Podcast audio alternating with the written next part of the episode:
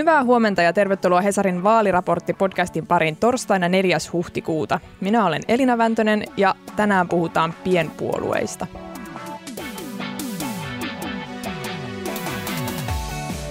Tänään järjestetään Hesarin pienpuoluetentti ja sen kunniaksi tämä lähetys on omistettu kokonaan pienpuolueille. Kanssani studiossa on toinen tuon tentin vetäjistä, Ossi Mansikka. Tervetuloa.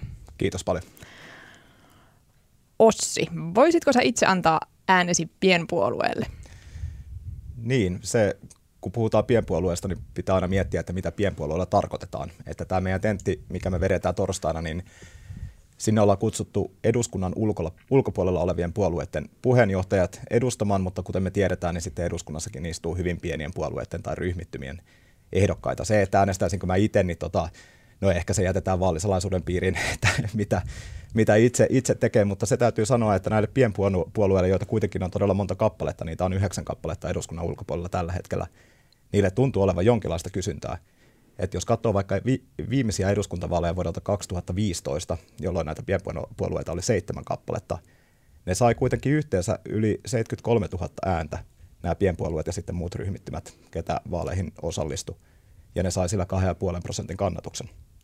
Eli se tekee kuitenkin tästä, vaikka puhutaan, että pienpuolueet, niin on ö, yhden tähden tai yhden aatteen liikkeitä, eikä niillä ole sitten mitään annettavaa yleispolitiikalla. Ne kuitenkin, ainakin joitakin puolueiden sanoma tuntuu resonoivan, ainakin joissain äänestäjissä. Mä tein ennen tätä podcastia semmoisen tiiviin ja hyvin epävirallisen gallupin siitä, että voisiko ihmiset ajatella antavansa äänensä pienpuolueelle, niin näitä vastauksia tuli karkeasti jotain kahdenlaisia joko että periaatteessa kyllä, mutta ikään kuin ajatella, että ne on niin kuin liian marginaalisten asioiden ajajia, tai sitten periaatteessa kyllä, mutta sitten ajatus siitä, että se ääni voi mennä hukkaan. Eli sitten lopputulema oli ikään kuin, että periaatteessa kyllä, mutta käytännössä kuitenkaan ei välttämättä lähtisi tähän. Ja mä luulen, että on aika monen tavallaan niin kuin ajatus liittyen pienpuolueisiin, että ei siinä ole mitään sellaista niin kuin kategorista, että en ikinä äänestäisi pienpuoluetta, mutta sitten jotenkin kuitenkin päädytään sitten ehkä tämmöisten vakiintuneempien puolueiden kannalle. Niin, mä voisin kuvitella, että varsinkin äänestäjät, kun täyttää vaalikoneita, ja vaalikoneethan on tällaisille pienpuolueille todella näytön paikka, koska siellä kuitenkin lasketaan sitten vaalikoneeseen vastanneiden kansanedustajaehdokkaiden vastausten keskiarvosta niitä suosituksia näille ihmisille, ketkä etsii, etsii sitä omaa ehdokastaan. Ja se voi olla, että paljon suuremmalle osalle kuitenkin sitten nämä vaalikoneet ehdottaa pienpuolueiden ehdokkaita, kuin mitä sitten oikeasti lähtee näitä puolueita äänestämään.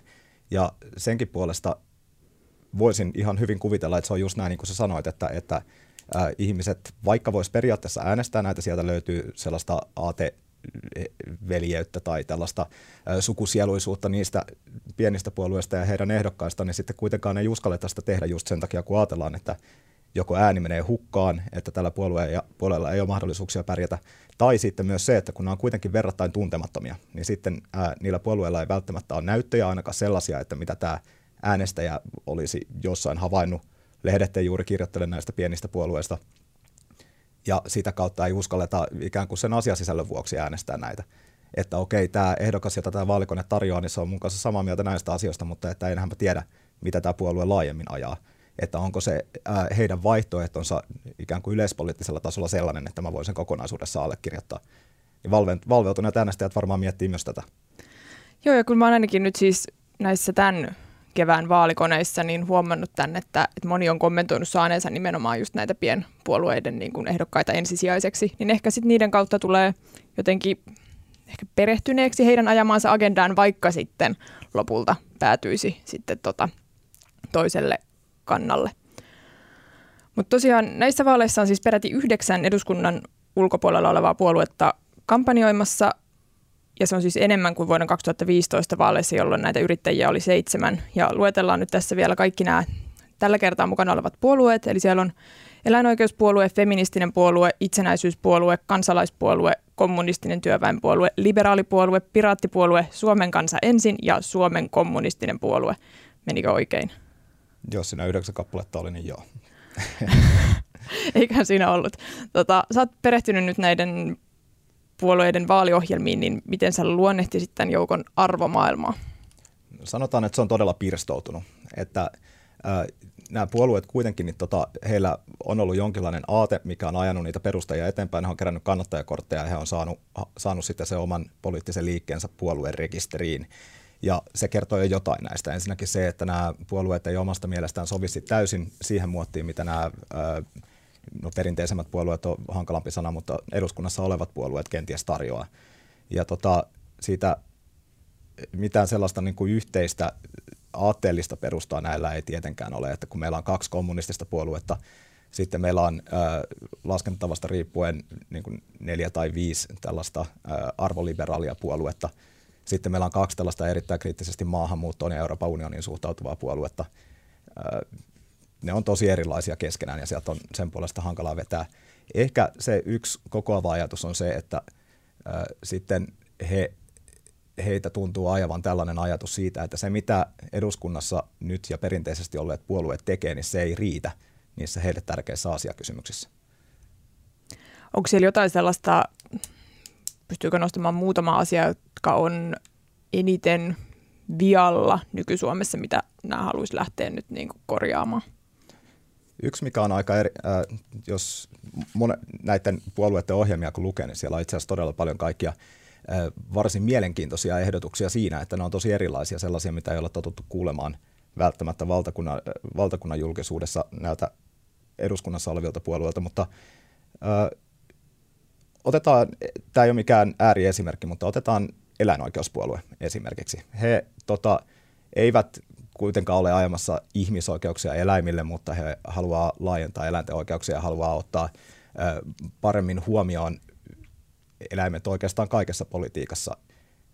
He toki tota, pyrkii verotuksellisia muiden, muilla keinoilla sitten vähentämään, vähentämään ää, eläinperäisten tuotteiden käyttöä sekä ruokavaliossa että muuten, ja sitten jossain määrin kanssa korvaamaan nykyistä lihantuotantoa, mitä Suomessa on kaikenlaisella muulla.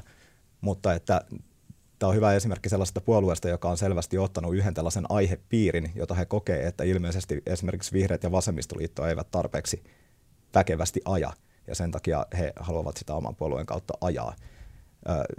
Tämä on esimerkki sellaisesta yhdestä asiasta, mitä sitten pienpuoluekentästä lähdetään nostamaan. Yksi on sitten taas viime vuosina 2015 vuoden jälkeen etenkin, Suomessa ollaan puhuttu maahanmuutosta kenties enemmän kuin ikinä. Ja jos muistellaan, niin edellisen kerran eduskuntavaalit oli keväällä 2015. Sitten tämä suuri siirtolaiskriisi alkoi Suomessa syksyllä 2015, eli tämän edellisen hallituksen valtakaudella. Ja tota, perussuomalaiset, joka oli aluksi hallituspuolue ja sitten jäi oppositioon, kun puolue hajaantui, niin heillähän maahanmuuttoagenda oli tosi vahvasti läsnä, mutta se on sitten tosi mielenkiintoista, että nyt viime vuoden lopulla perustettiin tämä Suomen kansa ensin puolue, jolla nimenomaan se maahanmuuttoteema tuntuu olevan kaikkein vahvin, että heillekään se ää, perussuomalaisten hyvin kritisoitu linja ei riittänyt, että sekin oli liian lepsu. Nämä on ehkä tällaisia asioita siitä, että, että niin kuin on olemassa tällaisia aiheita, joista niin kuin toki on puhuttu, mutta sitten näiden puolueiden näkökulmasta niistä ei ole puhuttu tarpeeksi tai niistä ei ole puhuttu tarpeeksi voimakkaasti. Mutta luulisi jotenkin, että saisi omaa tärkeänä pitämäänsä asiaa paremmin edistettyä puolueen sisällä kuitenkin, kuin sitten hyvin marginaalisen kokoisena puolueena. Mä siis itse vaan miettinyt, mikä näitä niinku ajaa, jos miettii just vaikka, siis voisin kuvitella Katju Arosta feministipuolueesta, sitten ehkä, miksei myös eläinoikeuspuolueesta, että he voisivat hyvin olla vihreiden näkökulmasta myös vihreiden listoilla.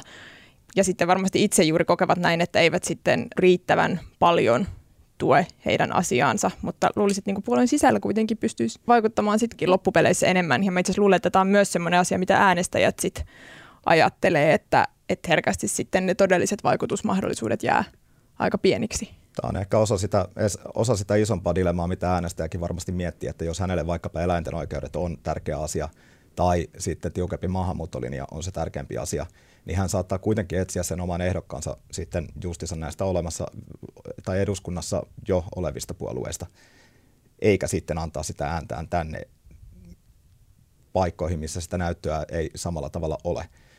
Että niin, en tiedä. Toihan, mä juttelin näistä asioista tämän Kantar-tutkimusyhtiön tutkimuspäällikön Sakari Nurmelan kanssa, joka on toteuttanut monia HS-kallupeja esimerkiksi. Ja siinä kun juteltiin, niin tota, se on hirveän vaikea ennustaa näiden pienten puolueiden tulevaa äänisaalista tai kannatusta senkään puoleen, koska otokset on pieniä ja sieltä on hirveän hankala sitten pienimpien kohdalla arvioida, että paljon se todellinen kannatus on. Mutta että siinä kun juteltiin, niin äh, hän nosti esiin sitten myös tällaisen ajatuksen, että äh, kun pienpuoluekentässä on tällaisia puolueita, kenelle joku asia, olkoon vaikka eläinten oikeudet tai tasa-arvo tai sitten maahanmuuttopolitiikka on todella keskeisiä, niin kuitenkin heidän kannatustaan syö se, että hieman samankaltaisia puolueita on jo olemassa eduskunnassa. Se on, se on hyvä kysymys, että minkä takia sitten tarvitaan kokonaan uusia poliittisia liikkeitä, mutta joka tapauksessa niitä, niitä on ja niitä Suomessa on paljon ja näistä vaaleista on sikälikin tulossa mielenkiintoiset, että nyt periaatteessa jos veikata saisi, niin sitten tämä pienpuoluekenttä, joka saattaa kasvaa nyt näiden vaalien jälkeen entisestä, jos eduskunnasta putoo, putoo olemassa olevia puolueita, niin ää, tämä ryhmä muut, eli aina kun luetellaan vaalituloksia sen mukaan, että kokoomus sai tämän verran, SDP ton verran, KD ton verran, RKP ton verran, ja sitten niissä vaaligrafiikoissa on aina se pala, että muut, kuinka paljon muut sai. Jos on tähän mennessä ollut se 2 prosenttia, 2,5 prosenttia, niin saattaa olla paljon enemmän tällä kertaa. Mutta sitä on tosi vaikea ennustaa. Niin feministinen puolue ja piraattipuoluehan sai edellisissä kuntavaaleissa valtuutetun läpi Helsingissä, mikä nyt sitten varmaan parantaa mahdollisuuksia myös eduskuntavaaleissa. Mä kysyin kaupunkitoimituksen esimieheltä Kalle Silverbergiltä, että onko tämä nyt jotenkin näkynyt Helsingin valtuustossa, kun siellä on piraattipuolueen ja feministisen puolueen valtuutettu istumassa, niin lyhyt ehkä hieman surullinen vastaus Kallelta oli, että ei ole. Sitten kuitenkin käytännössä, jos on tämmöinen yhden pienen tai käytännössä yksi edustaja jollain puolueella, niin sitten jää väistämättä sivuun kaikista tällaisista keskeisimmistä päätöselimistä, eikä esimerkiksi kaupungin hallituksesta saa sitten tota, kaupungin päätöksenteossa niin kuin paikkaa. Mutta toki siellä on sitten mahdollisuus esimerkiksi jaostoissa tuoda sitä omaa näkökulmaansa esille. Ja kyllähän Katju Aro ainakin siis feministisestä puolueesta kokee, että, että ovat saaneet niin kuin asiansa edistettynä. Että ikään kuin jos pitää, pystyy pitämään puheenvuoroja tärkeänä pitämistään asioista, niin tota, onhan se sitten voi kokea vaikuttamisena. Mutta niin kuin, että se ei niin kuin näy varsinaisesti siinä niin kuin, ikään kuin vaikka keskustelussa tai päätöksissä, mitä valtuustossa on tehty. Mutta niin se, että jos kunnallisvaltuustopaikkoja on, kuten feministisellä puolueella ja sitten piraattipuolueella on, mm. Petrus Pennanen ja Katju Aro istuu molemmat Helsingin kaupunginvaltuustossa, niin sitä kautta he kuitenkin saa näkyvyyttä. Ja se, mikä nyt kun sä mainitsit tämän Katju Aron nimeltä, niin sekin on mielenkiintoista, että Kantar on tehnyt näitä kyselytutkimuksia myös silläkin kulmalla, että mitä kansanedustajaehdokkaita ihmiset voisivat äänestää, ja ilmeisesti Katju Aron nimi on mainittu siellä usein.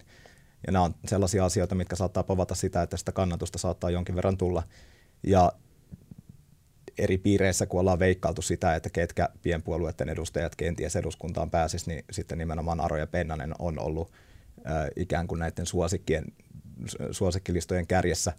Se, mitä sitten tapahtuu, niin se jää nähtäväksi, mutta että kuitenkin – se kunnallisvaltuustopaikka, niin jossain määrin se kuitenkin tuo näkyvyyttä. Se tarkoittaa sitä, että heiltä tulee säännöllisemmin poliittisia avauksia. He pyrkii olemaan paljon enemmän jokapäiväisesti esillä kuin sitten sellaiset puolueet, kenellä ei ole luottamustoimia ja etenee vaaleista vaaleihin. Ja kyllä se tuo semmoista tiettyä uskottavuutta, että on niin kuin Ja se tuo näyttöjä, niin, näyttöjä siitä politiikan tekemisestä. Ja nythän siis piraattipuolue, liberaalipuolue, feministinen puolue ja eläinoikeuspuolue lähtee Helsingissä yhteis listalla vaaleihin, mikä parantaa siis mahdollisuuksia läpimenoon. Kyllä, se Suomessahan nämä vaaliliitot, niin ne on puhtaasti vaalimatemaattisia siinä mielessä, että he ei tee ohjelmayhteistyötä esimerkiksi, mutta se ajatus lähtee siitä, että sitten kun jos tämä lista saa yhteensä niin paljon ääniä, että joku sieltä listalta eduskuntaan nousee, eli se, joka on saanut eniten ääniä, niin sitten jokainen näistä puolueista tietenkin toivoo, että se eniten ääniä saanut olisi nimenomaan heidän puolueestaan, vaikka sen heidän edustajaehdokkaansa läpimenemistä edesauttaisi se, että tulee vetoapua näiden muiden puolueiden äänestäjiltä. Tänään on siis illalla toi pienpuolueiden tentti Sanomatalossa, jota sä oot Ossi vetämässä, niin mitä sä erityisesti odotat illalta? Niin, se on ehkä, ehkäpä, jos miettii yleisön näkökulmasta ja syy, minkä takia me tätäkin tenttiä tehdään, niin nämä on varsin tuntemattomia nämä puolueet. Ja sen takia varmasti niitäkin äänestäjiä, ketkä vaalikoneesta saa näiden puolueiden ehdokkaita itselleen ehdotetuksi, niin haluaa kuulla, että minkälaisia vaihtoehtoja nämä puolueet todellisuudessa on näille jossain määrin vakiintuneemmille puolueille, kenellä, eduskunnasta on kokemusta. Että toivon, toivon asiapitoista keskustelua politiikan keskeisistä kysymyksistä laidasta laitaan, enkä niinkään sitten sitä yhden agendan jauhamista. Se on ehkä se, mitä mä itse odotan siltä.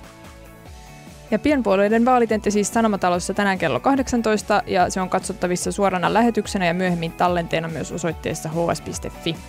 Tämä oli Hesarin vaaliraportti, jossa seurataan lähestyviä eduskuntavaaleja joka arkiaamu aina vaalipäivään asti. Palleihin on tänään jäljellä yhdeksän päivää. Kiitos Ossi vierailusta, kiitos kuuntelijoille kiitos. seurasta ja oikein mukavaa päivää.